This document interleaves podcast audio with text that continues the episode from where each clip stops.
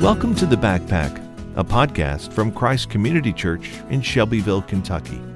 On The Backpack, we want to prepare you for the journey outside where following Jesus meets real life. Hey, welcome to The Backpack. I'm one of your hosts, Josiah, and this is The Canteen. This is one of our regular segments here where we feature sermons from the preaching ministry here at Christ Community Church. This week, we continue in our study of the Ten Commandments from Exodus chapter 20. Let's listen in as Jeff brings us this week's message.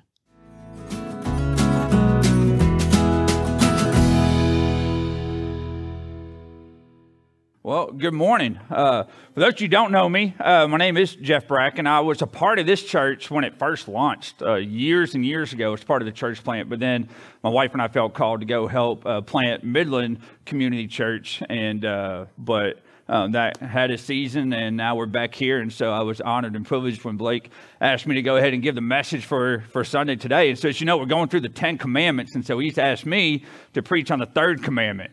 So we're going to look at Exodus 27. That's where we find this. Uh, so if we pull up Exodus 27, do not misuse the name of the Lord your God, because the Lord will not leave anyone unpunished who misuses his name. Uh, when I went off to college, I went to Western Kentucky University and I was going to room with my best friend, my childhood friend that I grew up with.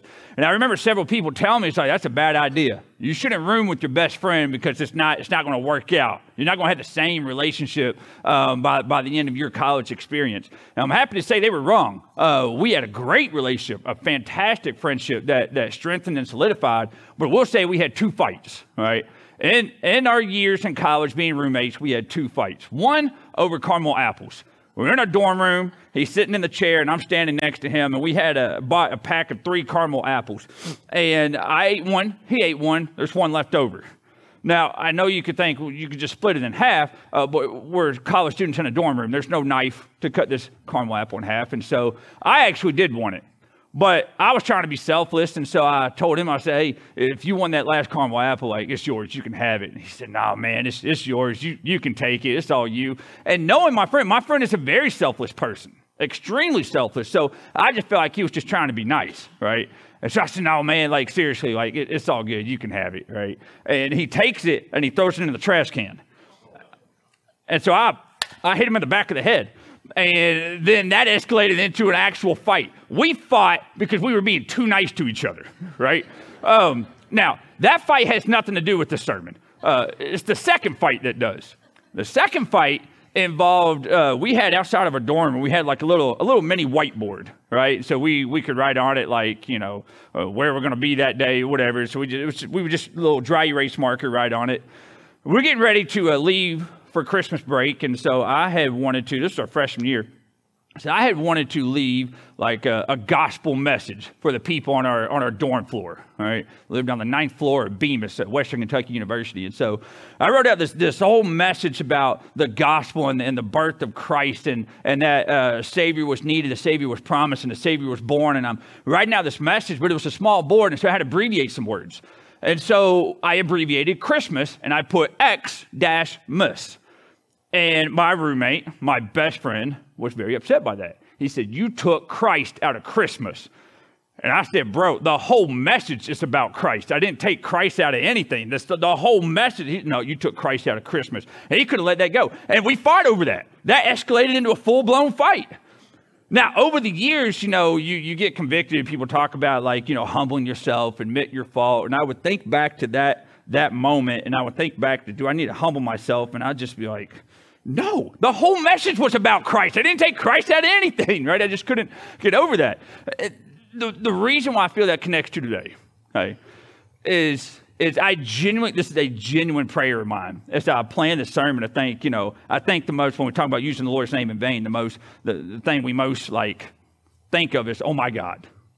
And, and, I and I could really fear that there might be, you know, if I say that phrase because I'm trying to communicate something, this message, someone's going to be like, "You're using the Lord's name in vain right now as you preach." Um, and, and, so I really am praying that that you see past the literal words and into the heart of the message, right? Just so I can effectively communicate, right? So I really am praying that. So I'm going to pray for uh, for the message this morning, and let's see what God's got for us. Father God, we thank you, God. We thank you uh, for these Ten Commandments as a guide for our life to to know that there's something something beyond just these, these list of rules and do's and don'ts, and, and that there is some truth behind it, some truth that protects us um, being made in your image, God. And so we pray for the message you have for us of what, is the, what does it mean to honor your name? And what does that mean for us? And how does that help us live fruitful lives? In Jesus' name we pray. Amen. Something about uh, these Ten Commandments you know, the second and third commandment, so, so we did the second last week, third today, they're the only two commandments out of the ten that, that have some kind of statement of punishment that goes with it, right? And the third is explicitly direct, right? It says the Lord will not hold anyone guiltless who misuses his name. When you look at all the other commandments, uh, there's no like specific punishment attached to that, right? And I have to wonder if this is this direct, explicit statement, did it have to be included in order for people to take it seriously?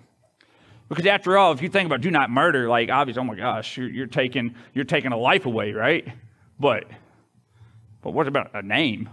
What's so bad about that, right? And so for me, I know it, it, was there for me to take it more seriously. When Blake first asked me to preach on this, um, it's amazing how hypersensitive I became to using the Lord's name in vain how, how much more I was thinking about it in the last couple months, just catching myself saying these phrases, right? Oh my God. And I'm like, wait, oh, did I just say that? Like, I, have I always been like that, right?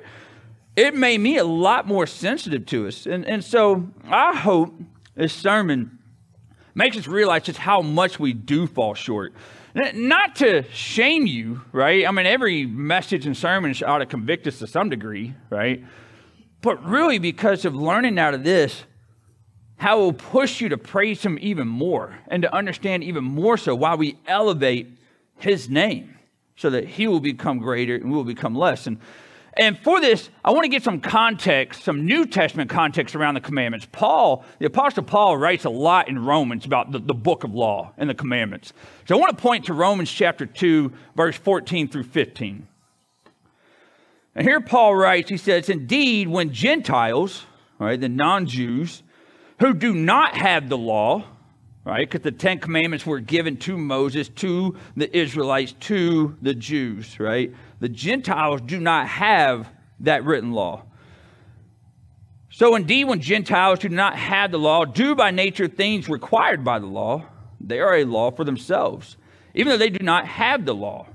They show that the requirements of the law are written on their hearts, their consciences also bearing witness, and their thoughts sometimes accusing them, and at other times even defending them. C.S. Lewis uh, wrote a book called Mere Christianity, and in this book, he argues for the case of God and in the case of Jesus. And he starts with the premise that you have to acknowledge there is a creator, there is a God, because of the laws of morality. And he essentially argues that everybody knows in their heart right and wrong. That if you take someone that grows up in the desert all by themselves, no influence of society at all, and some random stranger comes and steals that person's food, he's to feel wronged. No one had to teach him that was wrong. You're just to feel that there's something wrong about that, right? That's essentially what Paul is communicating in Romans that these Gentiles, they don't have this written law that we have, but they have it in their hearts. They know right and wrong, right? And so basically, we know intuitively when we do wrong in our hearts, right? But the written law is what holds us accountable. It's what leaves us without excuse, and it's, and it's what leaves us without ignorance. We can't say, oh, I didn't know, right? It, it holds us accountable, right? And the thing is, Paul writes later on in Romans 7, he talks about, uh, Romans 7, he talks about how Christ set us free from the law. We're no longer bound by these commandments, bound by the written code. Christ set us free. And in that freedom, we live according to the Spirit, but the Spirit is still rooted in truth. And the law brings truth. And he writes about how the commandments made him realize the extent of his sin. And so even though intuitively we know right and wrong, he said the law still like it made us hyper aware of just how sinful he was.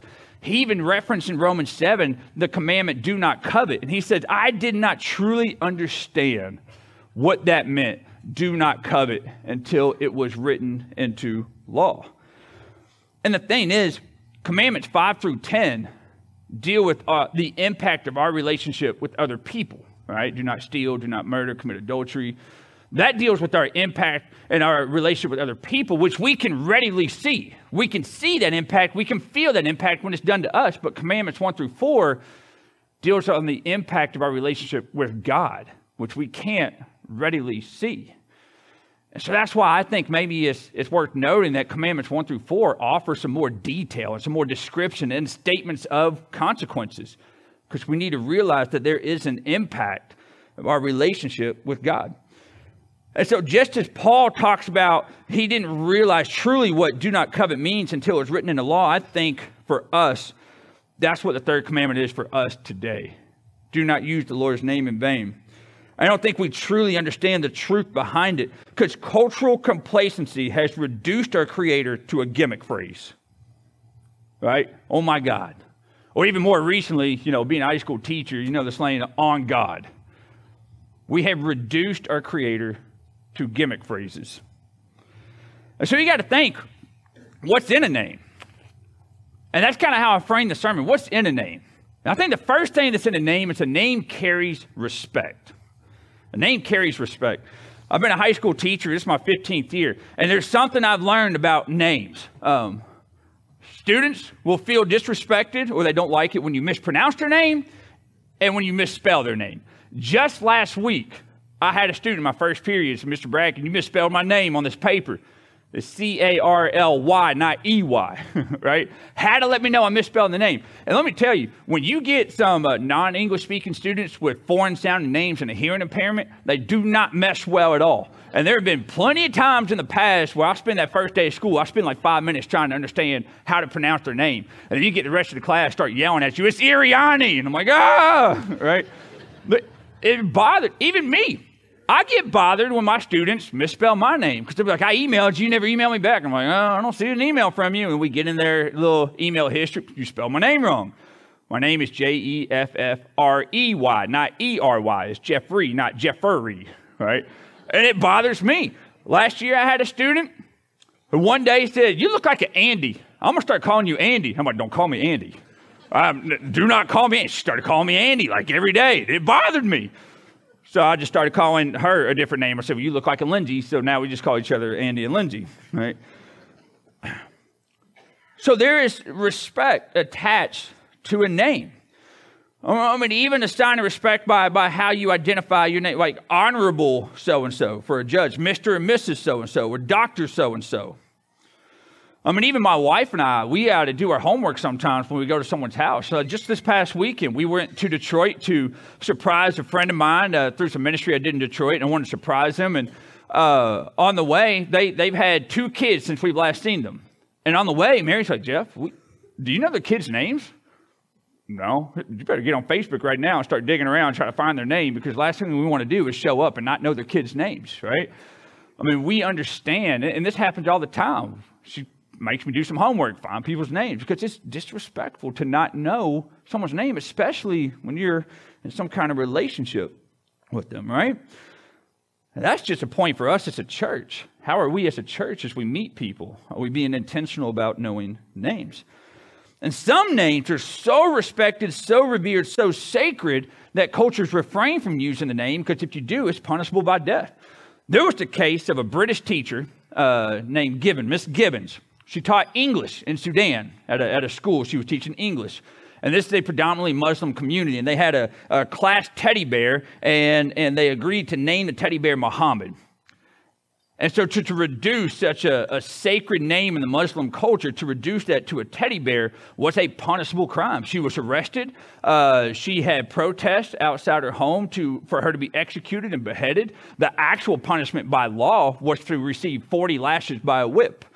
Now, Great Britain negotiated her release, but that's how serious they, uh, they respected and revered the name Muhammad, and Muhammad didn't even claim to be God. He didn't even claim to be God, and they respect the name that much. Meanwhile, we look at our culture, man, God is routinely, routinely reduced to cultural mockery and stand up comedy and TV shows and movies. We see it all the time in our culture. God reduced to a mockery. Our everyday vocabulary has devalued the concept of God, right? When we say, like, oh my God, like in amazement, we're eating something delicious, oh my God, it's so good. And we do that without giving credit to God. Or we say, oh my God, in disbelief when God has given us every reason to believe.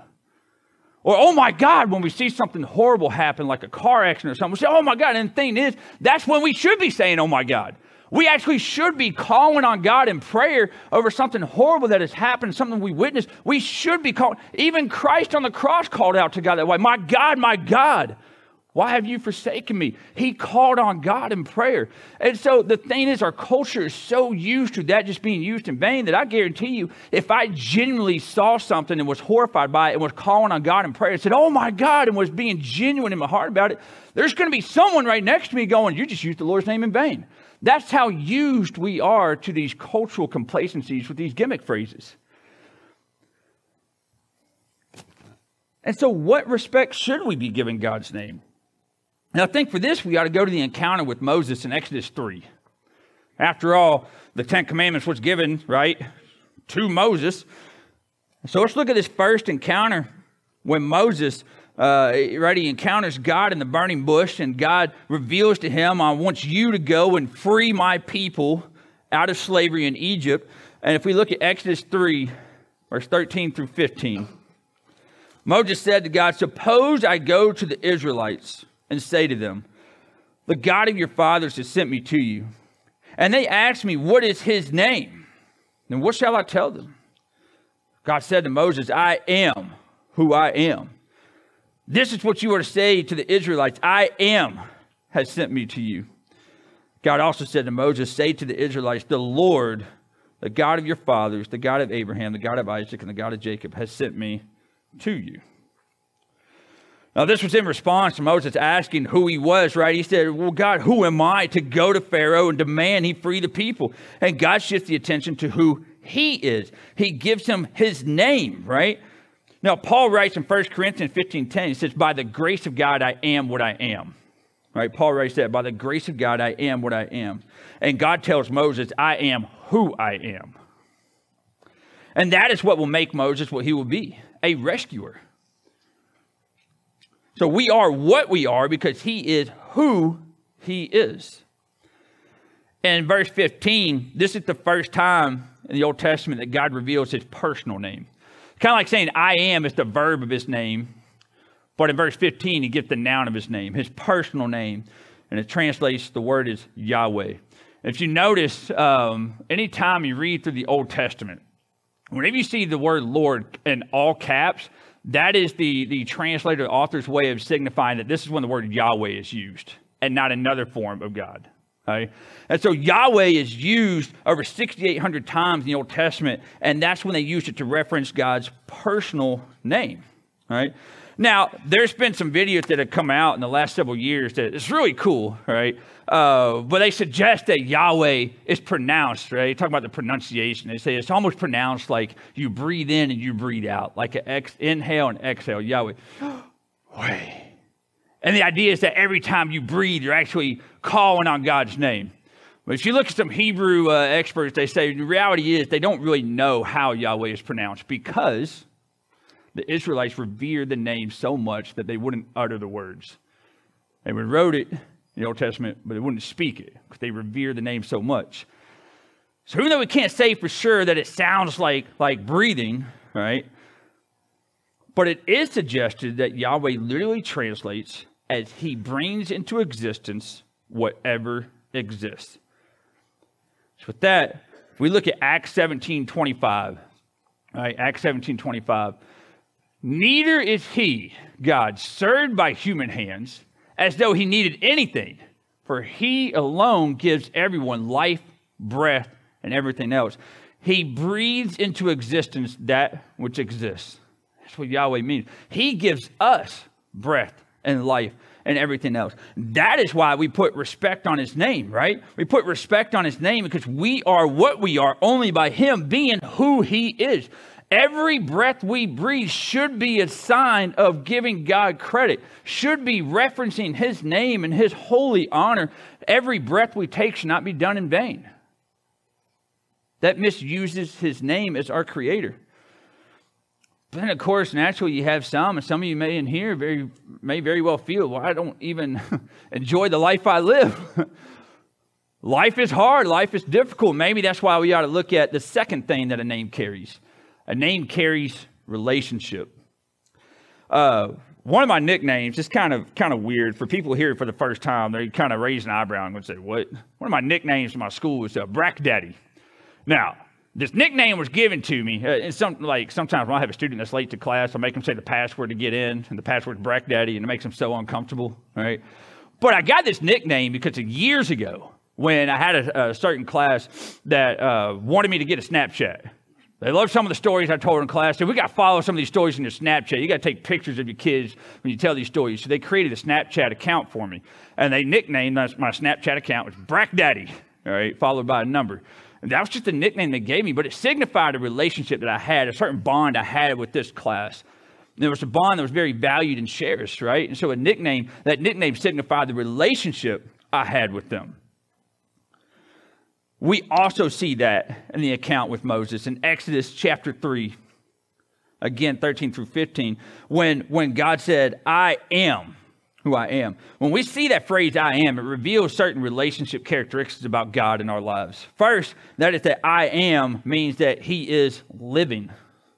He is a living God. He exists. I exist. I am living. I breathe. I speak. And it's ludicrous. It's crazy that God, through Moses, had to establish that carving out idols is wrong. Why would you want to praise a false God that doesn't even live amongst you? God is living. Second thing, when we see the word, the phrase I am, that means he's eternal. I am means that he is eternal. He always was, he always is, and he always will be. His name will never change. Even for us, our name goes through changes. And how we are called by people goes through changes depending on our relationship. When you get married, some people's name change. You get divorced, maybe your name changes again. When you become a parent, your name becomes mom and dad for those kids. Or grandpa and grandma. Or in my case, my parents, Grammy and Boompa. Our names sometimes change to signify the relationship we have with certain people in certain times of our lives, but God's name stays the same yesterday, today, and tomorrow, no matter who you are. He is I am to everyone. right? And then lastly, I would say a third thing we find out about I am is it signifies that he is personal. He is relational. I mentioned that the word Yahweh is used 6,800 times in the Old Testament. But there's another translation that the Israelites came up with for God to represent just God as the Father in general, God Elohim. And Elohim is, is often the, the Hebrew word the Israelites will still use when they say God because it's too sacred to, to utter the name Yahweh for them. Now, when Elohim is used in the Old Testament, you see this a lot in the book of Psalms. Elohim is used when it's talking about God of the universe, God of creation, God of the heavens, right? So when we talk about God as God of the universe, uh, it's Elohim. But whenever we're talking about God as God of us, of God of people, of God of humans, that personal relationship, that's when Yahweh is used. His personal name is used in reference when it is talking about God's relationship to us. It reminds me of a comment. I worked at this uh, camp called Camp Loucon one summer when I was in college. It was a Christian camp. And, and I remember talking with this guy named Asa, and we were just sitting around the campfire, and he said, You know, last night I had a very distinct, what he felt, a very distinct conversation with God. So I was out on the out on the dock, out on the lake, perfect clear night. So I could see all the stars, I could see the galaxies, and I was just staring in amazement at all that God created. And he said, I audibly heard God tell me, but I can't commune with the stars. I commune with you. How much more God desires that relationship with us because he communes with us, right? If we look at Matthew 15, verse 8 through 9, okay? We look at Matthew 15, 8 through 9. said, These people honor me with their lips, but their hearts are far from me. They worship me in vain. Their teachings are merely human rules. So I once heard this analogy about marriage. I like this. Someone said, he said, if, if you're married, but you don't live in the same home, technically you're married, you can say you're married, but you don't live in the same home, I don't know if I trust the heart of that marriage. Are we treating God the same way when we call on his name with lip service, but are we actually truly married to him in this relationship with him that so that when we say his name it's not just lip service that we're not just worshiping in vain because the thing is not only did yahweh say to moses i am but right before that when moses said who am i to go and do this he said i will be with you so i am will be with you but for moses to commune with god in that way he had to respond to the call he had to live that out. He had to respond in obedience, right? And if Yahweh is a personal name for us, a personal, essentially a personal level, right? It's, a, it's an invitation to us. So will you give him obedience of your heart or just lip service? If it's just lip service, then, then you are using the Lord's name in vain. It's obedience of the heart and how we live our life, right? Is is it's, this was the issue Jesus had with the Pharisees, right? If you look through the New Testament, everything, all the issues he had with the Pharisees was that they were all lip service, but they did not have the heart of following and pursuing after God. Which is why we need to get into the third aspect of a name. A name carries a reputation. A name carries a reputation. So another thing as a teacher, you know, that, that week before school starts, you, look, all the teachers in here, you, you know you do this. You pull up the roster and you see who's in the roster and you see what students you're about to have, and you're trying to see if, for one, do you recognize any names? And you see a name, you go, oh, I had their sibling five years ago. Oh, man, this brother was a nightmare, right? And already you have made an assumption about that student. And I'll tell you what, a lot of times it's not even, it doesn't even pan out the same way. Like, like a lot of siblings are polar opposites. But every year I fall into the same trap and go, oh man, that, that, oh man, when I had a sister, oh, she was awesome. This is going to be great having. And then I get that student, I'm like, oh my gosh, you're so difficult, right? Jeez, right? Names carry a reputation. They carry a reputation. Even, even uh, when my wife was pregnant um, with the first child, and we're talking about some names, there were some names that we could not name. My wife would not allow us to name that child because she worked daycare. And Kyle was in daycare. And Kyle made her life a living nightmare every day. There's no way my child would be named Kyle, right? Names carry a reputation. Whenever we see, you know, let's say a child, we see a child acting out in a classroom, acting out at a sporting event, you know, terrible sportsmanship or whatever it is, our first instinct is to judge the parents, is it not? That child wasn't raised right. The name they carry carries the reputation of the family and of the parents right? And the same is true for us because we are heirs to the throne. We are God's children. If my son, I'll go back to the name, if my son's going to wear Bracken on his jersey, he's an athlete, loves playing sports, if he's going to wear Bracken on his jersey, or if my daughter who's in the theater is going to have the name Bracken next to her picture in the play brochure, I fully expect them fully expect them to live according to the Bracken values that we have for our family, which is to live Christ like. And if they don't, I'll deny them. I have, look, I'll tell you, I'll tell you a time when I did deny my son. And now, now I feel bad for my son because now he's too old to be in the back. So now, whenever I tell stories, he's probably sitting there going, "Why, why, why, why?" Right? when my son was, I don't know if he was three or four, but we were at Simpsonville Parks and Rec for uh, soccer tryouts. And so this is our first day out there, and all the kids are out there running around. They haven't even started yet. They're all just kicking balls around. It's a whole crowd. And Mary and I are setting up our chair up on the, on the little hill. And all of a sudden, you see all the kids scatter. And then there's my son uh, right there in the middle with the pants down peeing into the soccer goal. And and I remember I, I turned to Mary, we turned to each other and very audibly said, Whose kid is that? right? I, I do not want that reputation, right? Now, There's another time uh, we were in Subway over here, and again, he was young, and this elderly lady came in, and was Easter had just happened, and asked if the Easter Bunny visited, and my son dropped his pants and mooned her right in the middle of Subway, and and we were the only adults in there, so I had I couldn't deny him then, like I had to admit he was mine, and but it carried a reputation for us. What are you doing, right? So when, when we think about how we live, carries a reputation, right? I mean, I even remember. Uh, particular time, door salesmen, if there's a door to door salesman in here, I, I apologize. Um, they're difficult. and, and, I remember one time, I, I, I, did not act holy. Let's just say that, right? And, and after just, just leave me, let's shut the door in the face. And I remember I turned around and I literally thought to myself, I hope this person never sees me at a church or leading a Bible study. because I did not act honorably according, according to God because I tarnished God's reputation there. I did not even want that person to know I was a believer. All right? God is our Father. And just as when we look at children how they act and we judge parentings, well, God is being judged by our actions. His name, his reputation is at stake by how we live. Right? We are called as heirs and we're baptized. We just saw a couple baptisms. We are baptized into the name of the Father, the Son, and the Holy Spirit. How are we living our life? Because when we live inappropriately according to his name, his reputation is hurt.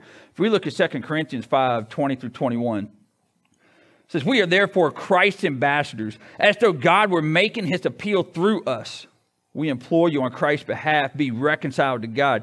God made him who had no sin to be sin for us, so that in him we might become the righteousness of God. Christ has made us righteous, but we are still his ambassadors, which means we are still a reflection of his name. And we, we do not reflect God's name as he should be reflected. We use his name in vain. Romans 2.24 says it so clearly. As it is written, Right, this again when Paul was writing about the code and the written law, and, uh, and the Gentiles still know what's right and wrong. And then he said this as it is written, God's name is blasphemed among the Gentiles because of you. The Gentiles blaspheme against God because of how you live, because of your actions, because of your false representation of carrying the name of God, because you are witnesses of Yahweh. Right? We also use his name in vain when we don't honor God's reputation ourselves. When we don't recognize the, the due diligence God has had in our lives. And when you look all through the Old Testament, the entire Old Testament is nothing but the Israelites dishonoring God's name because they forget what God has done for them. God has established a reputation of always keeping his promises, of always holding his covenant, eh, eh, and they constantly forget it. So I thought it might be worth just looking at one incident right before the Ten Commandments was given. So just a few chapters before in Exodus 17, verse 7, what's happening here is, is God has delivered them out of slavery. What a wonderful, amazing thing to give God credit for, right? But then how quickly they, they disregard that reputation God has made for his name by delivering them out of slavery. And now they're complaining about being too thirsty. So God tells Moses to strike a rock and let water come out so they drink. But then we see here in verse 7, right? Moses named the place. Read it up here. Moses named the place Massah and Meribah because the Israelites quarreled and because they tested the Lord. That's all caps. This is Yahweh. They tested their personal, their personal God, Lord Yahweh, saying, "Is Yahweh among us or not?" They use Yahweh's name in vain because they actually question is Yahweh even with us? Yahweh just delivered you out of slavery. Yahweh has already proven himself to you. And already, you don't think Yahweh is with you? Already, you don't think this living personal God that exists among you and is there for you and has already established his reputation for you, already you question that? So when we don't put our trust in Yahweh in our everyday life, we use his name in vain. So, if we think about next steps for us, here's what I want us to think of as, as we close this out. Right? First, it's because God cares about how his name is represented, right? because he cares how his name is represented, because of the relationship he desires with others, okay, then we got to realize that our actions give his name a reputation. Because God cares about how his name is represented to others who are not of the faith, who are not believers. God cares how his name is represented. We have to realize that our actions give his name a reputation. And then because God cares about how his name is used because of his relationship to us, to us within the church, to us who are a part of the family, because he cares about how his name is used, because of his relationship to us, we need to reflect on how we respect his name. And then, secondly, we need to re engage our relationship to him as a living, eternal, and personal God. And this sermon only scratches the surface of all the ways we misuse his name in vain. You know that we're in your community groups. You're reading through a book. I mean, even if you read through that chapter, um, there's so many more ways that Jen Wilkins, the author of that book, offers ways that we use the Lord's name in vain to really make us aware of just how often we fall short. My hope was that I could at least show you why we should even care to elevate his name. But I, I will say, I, I, missed this earlier. Jen Wilkins, that book, one one sentence she she made um, when we talk about his reputation one statement she made that I love, she said, We can also misuse the name of the Lord by speaking hallowed words while living hollow lives. We definitely don't want to live hollow lives. And that's the importance of re engaging your relationship to Jesus or to Yahweh as a living, eternal, and personal God. And re engaging that relationship with Yahweh can only be done through Jesus. Thanks be to God that despite we fall short all the time, despite how often we, we do dishonor God's name and do all these things, thanks be to God that He made a way for us to be righteous through His Son, Jesus Christ. Because in John 8 58, responded to the Pharisees, and He said, Before Abraham was, I am. So Jesus also claims that I am title. And that's the only way to God, and that's the only way to be made righteous to God. And so so I pray for us that those of you who have not put their faith into Christ, as we saw in the baptism this morning. And let me let me kind of end on this. You want a good example of how reputation can honor God's name? I had no idea Gracie Bradley was baptizing her dad, but Gracie was a student of mine. Right? So she has no idea I'm getting ready to say this, but Gracie was a student of mine several years ago. And there's not a doubt in my mind that because of the integrity that she lives as a student, as a child, there's not a doubt in my mind that her dad saw that and that contributed to her dad giving his faith to Christ. Because Gracie carries herself in a way that honors God. And I know her dad sees that. And I, I could guarantee you her dad would probably testify that that might have had a big thing to do. So the way we live honors God's name and brings him glory. The only way you can do that is to re engage by connecting with Jesus. So that is my prayer for us today as we close out. Father God,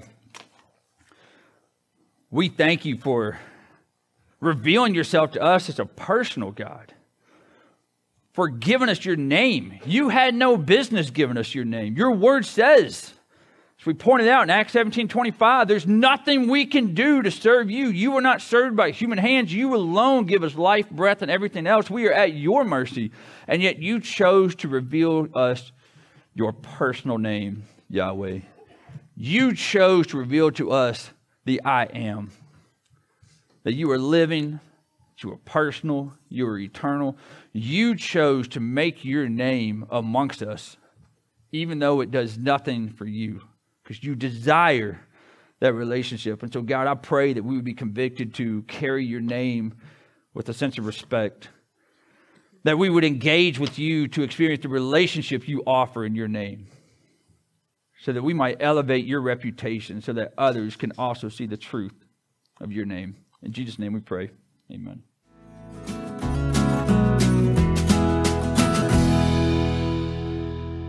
Hey, Josiah again. Thanks for joining us at the canteen and listening to this week's message. We hope it was helpful to you and that you were encouraged and challenged as we set out this week to walk the walk of faith together. If you're a part of Christ community, let's consider how we can practically apply this into our lives this week as we go outside to be the church. If you're not a member of Christ community, we're so glad that you joined us and we hope that this message was helpful to you as well. If you're in the Shelbyville area, we'd love to have you come out and join us. But wherever you are, find a local church, get plugged in, and experience Christian community as it was designed to be.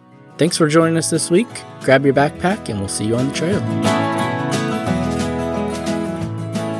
Thanks for listening to The Backpack, a production of Christ Community Church. The Backpack is hosted by DJ Williams, Daniel Bright, and Josiah Ward. You can learn more about Christ Community Church at loveshelbyville.com.